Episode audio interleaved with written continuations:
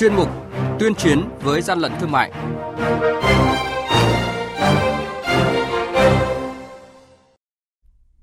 Thưa quý vị, thưa các bạn, hơn một tấn trứng non thịt vịt không đảm bảo chất lượng vừa bị thu giữ tại Hà Nội. Phú Yên tiêu hủy hơn 230 loại hàng hóa trị giá hơn 2 tỷ đồng. Nhiều mặt hàng thời trang và sản phẩm phục vụ Tết không rõ nguồn gốc xuất xứ bị thu giữ tại Lạng Sơn. Đây là những thông tin sẽ có trong chuyên mục tuyên chiến với gian lận thương mại ngày hôm nay. Nhật ký quản lý thị trường, những điểm nóng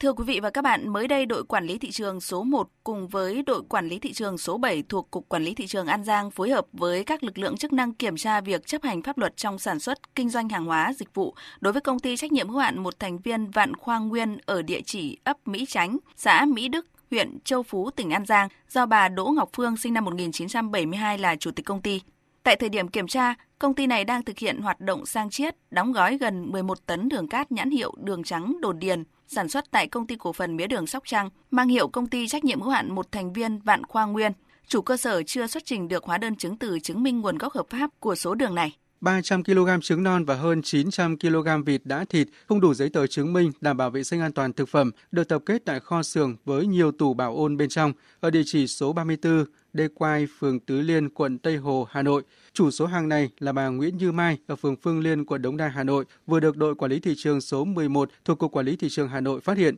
Ghi nhận cảm quan của lực lượng chức năng, tất cả số hàng hóa này không đảm bảo vệ sinh thú y, bao bì, điều kiện bảo quản không đảm bảo. Số hàng hóa này trên bao bì gắn chữ nước ngoài có dấu hiệu nhập lậu về Việt Nam đã bốc mùi hôi thối. Hàng nhái, hàng giả, hậu quả khôn lường.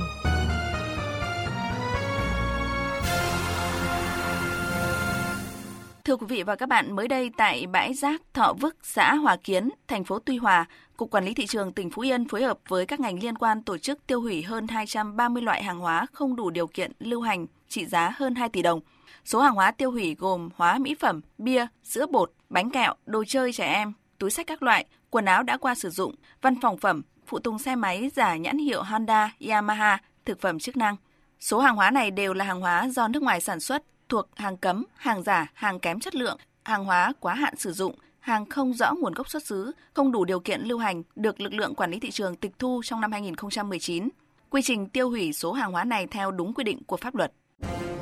Quý vị và các bạn đang nghe chuyên mục Tuyên chiến với gian lận thương mại. Hãy nhớ số điện thoại đường dây nóng của chuyên mục là 038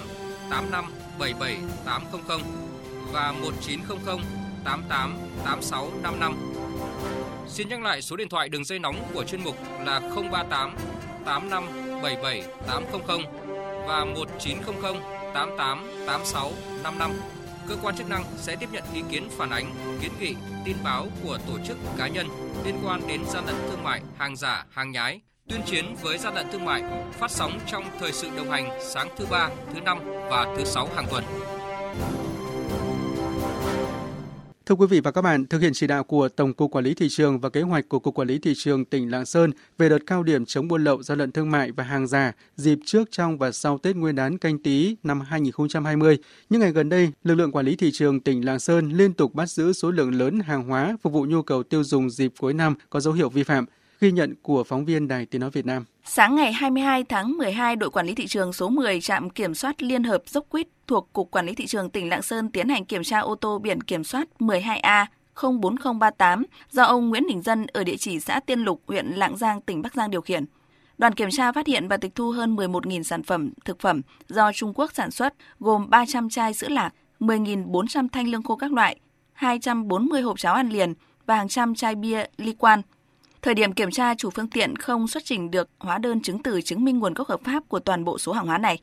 Đây chỉ là một trong số vụ việc mà lực lượng quản lý thị trường tỉnh Lạng Sơn kiểm tra trong đợt cao điểm kiểm tra kiểm soát thị trường hàng hóa phục vụ Tết. Ông Đặng Văn Ngọc, quyền Cục trưởng Cục Quản lý Thị trường tỉnh Lạng Sơn nhấn mạnh. Thời điểm cuối năm thì lực lượng quản lý thị trường cũng đã xây dựng rất nhiều cái kế hoạch tăng cường công tác chống buôn lậu gian lận thương mại và hàng giả. Trên cơ sở đó thì các đội quản lý thị trường đồng loạt ra quân. Chỉ tính thời điểm ngày mùng 6 đến ngày mùng 7 tháng 12 là chúng tôi ra quân và đến thời điểm này chúng tôi bắt giữ và xử lý gần 30 phương tiện vận chuyển hàng hóa vi phạm và số tiền xử lý thời điểm này chúng tôi đã thu được khoảng trên 5 tỷ đồng. Phát huy cái tinh thần trách nhiệm công tác chống buôn lậu gian lận thương mại và hàng giả ấy, thì chúng tôi chủ động xây dựng cơ sở báo tin nhân mối để nhận được các cái thông tin các cái đối tượng cũng như cái đường dây cũng như cái phương tiện vận chuyển hàng hóa vi phạm. Chúng tôi có sự phối hợp tốt với các cơ quan các lực lượng chống buôn lậu trên địa bàn. Khi nào mà cần lực lượng tham gia bắt giữ các vụ việc buôn lậu lớn thì có đầy đủ các lực lượng để phối hợp hỗ trợ và khi mà bắt giữ được rồi thì trên cơ sở đó chúng tôi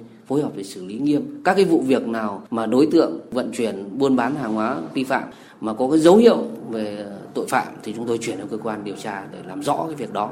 Thực hiện đợt cao điểm này, Quản lý thị trường tỉnh Lạng Sơn cũng phối hợp chặt chẽ với các lực lượng chức năng trên địa bàn phát hiện kiểm tra xử lý nghiêm những đối tượng vận chuyển hàng hóa không có hóa đơn xuất nhập khẩu hàng hóa do hải quan cấp, kiểm soát chặt chẽ về giá và niêm yết giá trên sản phẩm hàng hóa, kiểm tra và xử lý nghiêm hành vi găm hàng, tăng giá với các sản phẩm tiêu dùng thiết yếu.